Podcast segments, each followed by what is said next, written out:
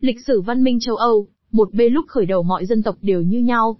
Trong bài trước, chúng ta theo dõi sự phát triển loài người trong thời cổ đại để tìm hiểu yếu tố nào mà một dân tộc có thể giàu có và văn minh sớm hơn các dân tộc khác. Bây giờ chúng ta thử đi tiếp thêm vài ngàn năm kế tiếp, vừa xem xét trên quan điểm lịch sử, vừa kèm thêm phương pháp lượng học trong kinh tế để khảo sát vấn đề. Một thiên niên kỷ trước và sau công nguyên. Văn minh thường được thể hiện qua nhiều lĩnh vực khác nhau như văn chương, nghệ thuật, triết học, khoa học, kỹ thuật, trình độ sản xuất. Nhưng xét về một khía cạnh tương đối, chúng ta cũng có thể đánh giá văn minh của một dân tộc, trong một giai đoạn nhất định qua những phát minh mang tầm vóc quốc tế, và có tác động mạnh đến xã hội loài người mà dân tộc ấy cống hiến cho nhân loại. Để minh họa cho những lý giải ở phần trên, cũng như để bổ sung cho những phân tích định lượng trong phần trình bày kế tiếp, chúng ta thử xem xét các vùng văn minh khác nhau có những phát minh nào, được mọi người thừa nhận là có giá trị cho loài người. Vị Giám đốc Viện Bảo tàng Khoa học London, Jack Challoner đã xuất bản cuốn sách đồ sộ trình bày các phát minh lớn của loài người từ thời cổ đại cho đến cuối thế kỷ 20. Để bổ sung và có một sự liên hệ về tỷ lệ của số lượng các phát minh trên dân số, chúng ta có thể kết hợp với dữ liệu của giáo sư Angus Madison như sau, dân số châu Âu, trừ Nga vào năm không ước chừng 30 triệu, Trung Hoa 60 triệu, Ấn Độ 75 triệu, các nước châu Á khác 40 triệu. Riêng đế chế La Mã trong thời kỳ hưng thịnh nhất có 20 triệu dân ở vùng châu Âu. Tăng trưởng dân số thế giới không đáng kể cho đến năm 1000, bình quân tăng ít hơn 1% cho mỗi thế kỷ. Bảng thống kê các phát minh ở trên nói lên điều gì? 1000 năm trước công nguyên, vùng Lưỡng Hà và Hy Lạp có nhiều phát minh nhất, chừng mực nào cũng thể hiện trình độ văn minh cao nhất. Nếu tính theo tỷ lệ dân số, thì sự tranh lệch so với các vùng khác càng nổi bật hơn, 300.000 người cho mỗi phát minh từ hai vùng Lưỡng Hà và Hy Lạp, thứ đến ở Trung Hoa 5 triệu người mỗi phát minh và châu Âu 10 triệu người. Bảng thống kê này làm sáng tỏ thêm lý giải ở phần trên, vùng Lưỡng Hà có đời sống phồn vinh sớm nhất nhờ thiên nhiên ưu đãi. Từ đó, họ có nhu cầu giao thương buôn bán với vùng địa Trung Hải. Trong mối quan hệ đó, Hy Lạp biết sử dụng lợi thế từ vị trí chiến lược của mình, trong mạng lưới giao thông ở địa Trung Hải để phát triển kinh tế, biến Crete thành nút giao thông đường biển, biến Athens thành trung tâm thương mại quốc tế. Nhờ thế, Hy Lạp đã giàu có nhanh chóng, và từng bước vươn lên thành nền văn minh hàng đầu của nhân loại. Nền văn minh Hy Lạp phát triển rực rỡ đến thế kỷ thứ 4 trước công nguyên, sau đó dần dần đi xuống dưới triều đại Alexander Đại Đế. Cuối cùng, khi bị La Mã xâm chiếm vào giữa thế kỷ thứ hai trước công nguyên, thì nền văn minh huy hoàng cũng bắt đầu suy tàn và sụp đổ. Đội quân La Mã đã tàn phá 70 thành phố lớn nhỏ, 150.000 người Hy Lạp bị đem bán ở các chợ nô lệ. Rất nhiều người thuộc giới tinh hoa bị bắt làm con tin giải về La Mã, chỉ riêng trong liên minh AC có 1.000 học giả bị lưu vong, trong đó có nhà sử học tiếng tăm Polybius. Từ đó về sau, vùng đất Hy Lạp trở thành một tỉnh của đế chế La Mã, trong nước thì người dân bị áp chế, giới học giả lưu vong thì như cây chốc rễ, mất hết khả năng sáng tạo, trình độ phát triển giảm dần và cả dân tộc kiệt quệ không còn sức sống. Suốt hơn 1.000 năm sau, Hy Lạp không còn đóng vai trò gì đặc biệt trên bản đồ thế giới, nhân loại mất đi một nền văn minh rực rỡ nhất chưa từng có trước đó. Mãi đến thời kỳ phục hưng thế kỷ 15, người châu Âu mới phục hồi lại một phần nền văn minh Hy Lạp đã mất. Châu Âu đã lấy cảm hứng, từ tư tưởng các học giả thời cổ đại để xây dựng lục địa văn minh hàng đầu, như chúng ta thấy ngày hôm nay. Cũng trong thời gian đó, vùng lưỡng Hà bị đế chế La Mã chặn mọi đường giao thông ra địa Trung Hải, mất hết lợi thế buôn bán và phát triển chậm lại, chỉ còn Iran là giữ được sức mạnh để cố thủ vùng Tây Á, dần dần phát triển thành đế chế Ba Tư. Ở châu Á thì Trung Hoa đứng hàng đầu nhờ biết khai thác lợi thế của vùng đất chủ phú bên cạnh hai con sông Hoàng Hà và Dương Tử. Các nước châu Á khác không có gì đáng kể. Châu Âu trong thời gian đó, ngoài khu vực thuộc đế chế La Mã, cũng chỉ là vùng đất điêu tàn, nghèo nàn lạc hậu, nhiều nơi vẫn còn đời sống du mục và lấy nghề săn bắn làm kế sinh nhai. Một nghìn năm sau công nguyên, Kể từ đầu thiên niên kỷ, tình trạng chính trị châu Âu đã thay đổi. Vùng đất mà hôm nay chúng ta gọi là châu Âu bao gồm hai phần, một bên là đế chế La Mã giàu có, trải rộng đến tận biên giới Scotland và bên kia là vòng đai chung quanh rất nghèo nàn, được cư ngụ bởi nhiều sắc dân khác nhau, đa số thuộc giống dân hoang dã. Nếu kể cả vài vùng Ả Rập thuộc La Mã, thì trong thiên niên kỷ thứ nhất, châu Âu có 8 phát minh với dân số 30 triệu, so với Trung Hoa có 11 phát minh với 50 triệu dân. Như thế trình độ văn minh của hai vùng cũng tương đối ngang nhau, không hơn không kém. Vùng Lưỡng Hà và Hy Lạp, dưới sự khống chế của La Mã không còn đóng vai trò gì nữa sau công nguyên. Họ chỉ có hai phát minh trong vòng một nghìn năm. Tình trạng đó cũng phản ánh thực tế chính trị xã hội đương thời. Mọi phát minh ở châu Âu đều xuất phát từ đế chế La Mã và sau này là đế chế Byzantine ở phía đông. Ở Trung Hoa cũng tương tự. Mọi phát minh đều xuất phát từ thời nhà Hán đến thế kỷ thứ ba, và đời nhà Tống nhà Đường vào cuối thiên niên kỷ. Khoảng thời gian ở giữa kéo dài gần 500 năm trong cả hai vùng, châu Âu và Trung Hoa, là thời gian loạn ly, chiến tranh sâu xé, nghèo đói và bệnh tật, chứ nói gì tới phát minh. Thế kỷ 11 điểm uốn của lịch sử châu Âu. Bảng thống kê ở trên cho thấy là trong vòng 500 năm kế tiếp từ 1000 đến 1500, các phát minh đã chuyển dịch về phía châu Âu trong lúc Trung Hoa thì dẫm chân tại chỗ. Điều này cũng phản ánh xã hội lúc ấy. Lịch sử châu Âu trong giai đoạn này có những thay đổi vô cùng sâu sắc. Mặc dù nền văn minh chưa định hình, trình độ xã hội còn mang tính chất trung cổ, nhưng những thử nghiệm trong giai đoạn này đã đặt nền móng vững chắc cho các tiến bộ vượt bậc trong các thế kỷ về sau. Một tầng lớp trí thức mới bắt đầu thành hình, hàng loạt đại học được thành lập khắp mọi lãnh địa lớn nhỏ, chủ nghĩa nhân bản được sinh thành và phát triển nhanh chóng khắp mọi nơi, tác động lên mọi tầng lớp trong xã hội, tạo nền móng cho ý thức yêu chuộng tự do được phát triển. Quan trọng hơn hết có lẽ là, người châu Âu bắt đầu từ chối sự can thiệp của ý thức hệ tôn giáo lên đời sống chính trị, mặc dù trước sau họ vẫn là những tín đồ Kitô rất ngoan đạo. Để trả lời câu hỏi tại sao châu Á phát triển chậm hơn châu Âu, có lẽ chúng ta nên khảo sát thời gian từ năm 1000 đến 1500. Các nhân tố kết cấu thành nền văn minh châu Âu đều xuất hiện rõ rệt trong giai đoạn đặc biệt này. Nếu chúng ta cùng rắc cha, nơ đi xa hơn vài trăm năm sau thì sẽ thấy là thế kỷ 16 có 12 phát minh, thế kỷ 17 có 18 phát minh, thế kỷ 18 có 61 phát minh lớn thay đổi sâu sắc đời sống con người. Đại đa số các phát minh này đều đến từ châu Âu, phần còn lại của Ả Rập. Trung Hoa không cống hiến thêm một phát minh nào kể, từ năm 1500 cho đến đầu thế kỷ 20. Tại sao như thế? Yếu tố nào đã đưa văn minh châu Âu vượt xa các vùng khác? Đấy là câu hỏi vô cùng lý thú lúc triển khai đề tài văn minh châu Âu. Chúng ta sẽ trở lại rông dài sau này để tìm câu trả lời. Đến đây, thay vì dùng quan điểm lịch sử để lý giải, chúng ta thử dùng phương pháp lượng học để bổ sung cho việc phân tích điều kiện sống của nhiều xã hội khác nhau trên thế giới. Đời sống nhân loại thể hiện qua thống kê. Việc dùng phương pháp lượng học trong nghiên cứu lịch sử kinh tế mới được đặt ra từ 1960, sau hội nghị giữa National Bureau of Economic Research và The Economic History Association ở Mỹ. Những con số khô khan, của thống kê khó lòng lý giải được những tiến trình lịch sử phức tạp, nhưng chúng bổ sung rất nhiều cho việc nghiên cứu lịch sử, làm cho những lý luận phức tạp trở nên có tính thuyết phục cao hơn. Trước hết chúng ta cần khoanh vấn đề lại một ít. Thống kê đúng hay sai tùy thuộc vào dữ liệu thu thập có đáng tin cậy hay không. Trong lúc việc thu thập dữ liệu trước đây 500 năm chưa ai đặt ra, thì giá trị thống kê giai đoạn đó cũng có tính cách tương đối. Nếu xem xét thống kê thời gian sau năm 1800, thì chúng ta sẽ có kết quả rất chính xác, nhưng thống kê thời gian trước đó thì phải dựa vào phỏng đoán. Liệu sự phỏng đoán, cho dù với phương pháp khoa học đi kèm, có cung cấp được kết quả chính xác hay không? Câu trả lời có thể là, lượng hóa lịch sử kinh tế qua một hệ thống số liệu nhất quán giúp ta, cụ thể hóa việc so sánh quá trình phát triển giữa các nước, và các khối nước. Lượng hóa đòi hỏi phỏng đoán. Làm sao ta biết được người sống vào thế kỷ thứ nhất sau công nguyên thời nhà Hán, ở Trung Quốc có thu nhập là bao nhiêu?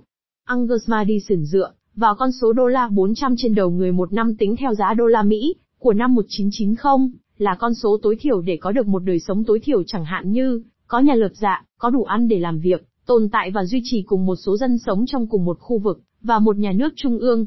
Thí dụ, với dân số được biết vào thời đó qua điều tra dân số của triều đại Hán, ta có thể ước tính số thặng dư, mà triều đại nhà Hán cần thu thuế để nuôi nổi vua quan và số binh lính lúc đó. Những con số ước lượng đầu tiên có thể nói đại khái như thế, Công trình thống kê của mỗi nhà nghiên cứu có ít nhiều khác biệt, nhưng giữa các nhà thống kê hàng đầu trên thế giới, các con số đưa ra dù không giống nhau nhưng cũng không có gì mâu thuẫn. Chúng tôi chọn thống kê của giáo sư Angus Madison vì nó đáng tin cậy, rất phong phú, bao trùm nhiều lĩnh vực, được các cơ quan quốc tế sử dụng, như Tổ chức Hợp tác và Phát triển Kinh tế ECD, Liên Hiệp Quốc, Ngân hàng Thế giới WB. Trong hai tập sách hơn 600 trang, Madison cung cấp nhiều bảng thống kê bao trùm nhiều lĩnh vực, ở đây, để thuyết minh bổ sung cho những lý giải ở phần trên, chúng tôi chọn ra ba bảng thống kê, thu nhập đầu người nói lên một cách tương đối mức độ phồn vinh của người dân trong một quốc gia. Thống kê dân số và tuổi thọ trung bình nói lên điều kiện sống trong từng giai đoạn. Bảng thống kê này cho chúng ta thấy rõ một điều, trong thiên niên kỷ thứ nhất, từ năm 0 đến 1000, tất cả mọi vùng đều có một mức sống ngang nhau. Ngoại trừ một số nhỏ vua chúa quan lại có đời sống xa hoa lấy từ tiền thuế của người dân, còn lại mọi người đều có một cuộc sống hết sức thô sơ, mặc không đủ ấm, ăn vừa đủ no để làm lụng và sinh tồn, duy trì nòi giống. Cá biệt có một vài vùng chủ phú giàu sang như Trung Hoa ở dọc hai bờ sông lớn, nhưng số dân ít ỏi ấy không đủ để kéo các vùng khác cùng lên. Tiếp theo 500 năm hậu Trung Cổ từ 1000 đến 1500, đời sống trên thế giới đã có nhiều cải thiện đáng kể, Nhưng sự khác nhau giữa vùng này vùng kia cũng bắt đầu xuất hiện. Trong lúc mức sống châu Á tăng trưởng rất chậm với Nhật tăng 20%, Trung Hoa tăng 30% thì Tây Âu tăng lên gần gấp đôi. Đi tiếp thêm 300 năm từ 1500 sang thời cách mạng công nghiệp cho đến 1820, sự chênh lệch càng rõ rệt hơn, trong lúc châu Á kể cả Trung Hoa dẫm chân tại chỗ, Nhật, Đông Âu và châu Mỹ Latin chỉ tăng lên một ít, thì Tây Âu, Bắc Mỹ và Úc đã vượt lên một cách ngoạn mục, tạo nên một khoảng cách ngày càng lớn. Để có hình ảnh đúng đắn về điều kiện sống của các vùng, chúng ta ghi nhận thêm hai bảng thống kê bên dưới, thống kê về dân số, độ tăng trưởng dân số và tuổi thọ trung bình của người dân.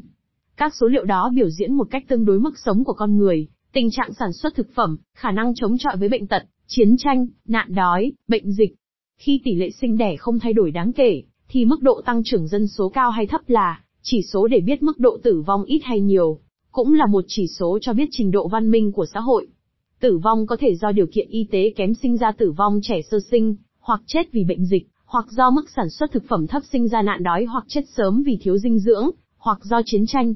Về tuổi thọ trung bình, tài liệu của Madison không cung cấp chi tiết đến từng vùng như các bảng trên.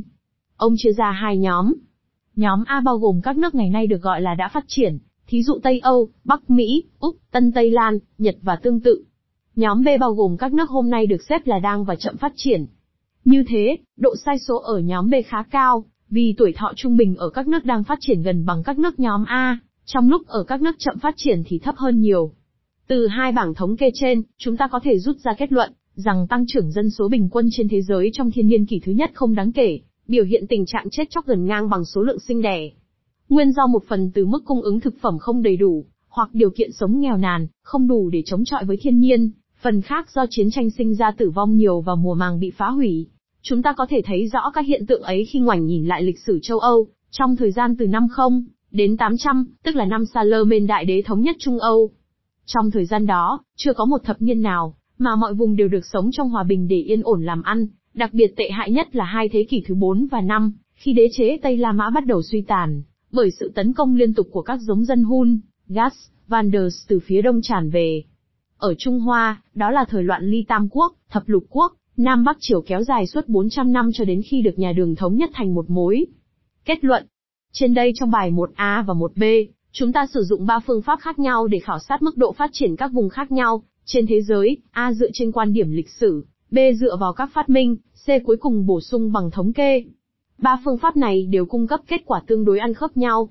Nếu lấy năm 1000 làm chuẩn trong lịch sử kinh tế, thì chúng ta có thể khẳng định mà không sợ sai lầm, rằng tại điểm khởi đầu vào năm 1000, mọi dân tộc đều nghèo nàn lạc hậu như nhau. Chúng ta đã đứng trên góc nhìn lịch sử để lý giải tại sao có giống dân, thì văn minh trước, giống dân khác chậm phát triển hơn. Hoàn toàn không có yếu tố nhân chủng tác động vào tiến trình lịch sử ấy. Không có giống dân thượng đẳng, cũng không có giống dân nào tự bản chất là tối tăm kém cỏi. Trong thời cổ đại, nhờ thiên nhiên ưu đãi mà các vùng lưỡng hà, Ai Cập, Indus, Trung Hoa có điều kiện phát triển ngành trồng trọt chăn nuôi, tạo nên nếp sống định cư định canh thay vì phải lang thang săn bắn. Đấy chính là bước khởi đầu của xã hội văn minh. Những bước phát triển tiếp theo được thúc đẩy bởi sự giàu có của từng vùng. Cuộc sống các giống dân định cư ngày càng sung túc, thực phẩm dư thừa tạo nên nhu cầu giao thương buôn bán, trao đổi, tiếp cận với các vùng chung quanh. Quá trình giao lưu ấy làm cho xã hội tiến lên, kho tàng tri thức ngày càng nhiều đã giúp họ thêm sáng kiến, để tạo nên phương tiện cải thiện đời sống và tri thức quản lý xã hội. Tiến bộ đó sẽ tác động ngược trở lại để nâng cao sản xuất, Dân tộc nào hiểu được quá trình phát triển theo vòng trôn ốc ấy, dân tộc ấy có khả năng vươn lên nhanh hơn các dân tộc khác. Ở đây có hai yếu tố quan trọng, trình độ sản xuất được nâng cao hoặc hoạt động kinh doanh có hiệu quả, hoặc cả hai làm cho tài sản được tích lũy thêm. Hy Lạp là một trường hợp điển hình. Mặc dù chỉ là một bán đảo khô cằn, nhưng họ biết lợi dụng vị trí đặc biệt trong mạng lưới giao thông vùng địa Trung Hải, thu hút các hoạt động thương mại, biến Athens thành trung tâm giao lưu với các vùng văn minh khác. Họ nhanh chóng giàu có, sớm bãi bỏ chế độ nô lệ, Phát triển nền chính trị dân chủ dù chỉ là sơ khai, xây dựng nếp sống văn minh bằng những phát kiến về tư tưởng triết học, thành lập viện Hàn Lâm, nghiên cứu vũ trụ, xây dựng ngành toán học và các ngành khoa học khác. Hy Lạp đã sản sinh vô vàn nhân vật xuất sắc, mà tri thức từ 2.500 năm trước vẫn còn có ảnh hưởng đến ngày hôm nay, thí dụ như Socrates, Plato, Aristotle, Euclid, Archimedes, Ptolemy, Hippocrates. Việc bãi bỏ nô lệ rất sớm, và tư tưởng tự do phóng khoáng không giáo điều có lẽ là những thành tố quan trọng hàng đầu, để cho Hy Lạp có thể xây dựng một nền văn minh có một không hai trong lịch sử thời cổ đại. Nhưng đấy là sự phát triển trong điều kiện sơ khai. Khi xã hội đã phát triển đến mức cao hơn, Điều kiện dẫn đến tiến bộ và phát triển cũng thay đổi. Dân tộc nào không nhận thức được đòi hỏi của xã hội mới để tìm biện pháp thích ứng, nền văn minh của họ cũng có thể suy tàn và sụp đổ. Từ thời cổ đại bước sang thời trung cổ, nhân tố thúc đẩy phát triển xã hội đã có nhiều thay đổi. Với sự hình thành tầng lớp giáo sĩ ngày càng đông đảo, và quyền lực giáo hội ngày càng mạnh, tu viện Kitô giáo trở thành điểm trung tâm thu hút mọi giới. Nó vừa là viện nghiên cứu giáo lý phục vụ cho nhu cầu của giáo hội, vừa là lò đào tạo giới tinh hoa cung ứng cho nhu cầu của xã hội. Không có cây cối nào có thể trở nên xanh tươi, nếu không được ươm trồng từ tu viện. Mọi doanh nhân giàu có đều xem tu viện là nấc thang kế tiếp cho con cái họ để vươn lên tầng cao trong xã hội. Bằng sự giàu có, họ tiếp cận dễ dàng với vương triều, bằng tri thức, họ có ảnh hưởng mạnh lên mọi giới khác trong xã hội. Đấy là ảnh hưởng của giới quý tộc phong kiến châu Âu, trong thời gian cuối của thiên niên kỷ thứ nhất sau công nguyên. Thuật ngữ quý tộc gắn liền với giàu sang và trình độ học vấn. Trên ngưỡng cửa năm 1000, tri thức đã trở thành yếu tố ngày càng quan trọng trong việc phát triển xã hội. Bước sang thiên niên kỷ thứ hai, với sự thành lập hàng loạt đại học khắp nơi như Bologna, Paris, Rome, Oxford, Cambridge, Lisbon vai trò đào tạo giới tinh hoa của các tu viện dần dần mất vị trí độc tôn. Sinh viên nào không thích sự gò bó của tu viện thì có thể theo học đại học, Trường mực nào cũng là phương tiện để đạt vị trí cao trong xã hội. Cũng nhờ sự tồn tại song song của tu viện và đại học, mà nội dung giảng dạy phong phú và đa dạng hơn, sinh viên có cơ hội tiếp cận nhiều kiến thức phóng khoáng về mặt lý luận. Đến thế kỷ 17 và 18, vai trò của tư tưởng trở thành động lực chủ đạo quyết định xu hướng phát triển của xã hội. Tư tưởng tự do bình đẳng đã trở thành xung lực mạnh mẽ, cho hai cuộc cách mạng làm dung chuyển hoàn cầu, cách mạng ở Mỹ năm 1776 và cách mạng Pháp năm 1789, mở đầu cho giai đoạn hoàn toàn mới mẻ, không những thay đổi thể chế chính trị trong nhiều nước, mà còn tạo điều kiện thuận lợi cho cuộc cách mạng công nghiệp phát triển mạnh, làm vai trò vừa là nhân vừa là quả cho tăng trưởng kinh tế.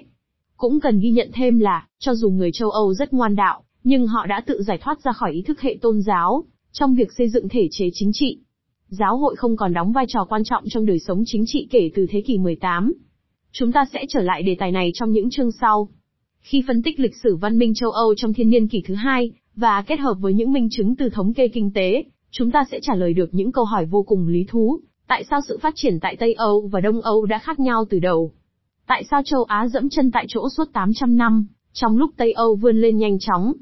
Tại sao Tây Ban Nha từng là đế chế hùng mạnh nhất châu Âu vào thế kỷ 16, lại thụt lùi và nhường chỗ cho Anh và Pháp vào thế kỷ 18? Tại sao Nhật có thể rút ngắn khoảng cách Âu Á trong vòng một thế kỷ? Đâu là những thành tố chủ đạo kết cấu thành nền văn minh? Và còn nhiều câu hỏi khác.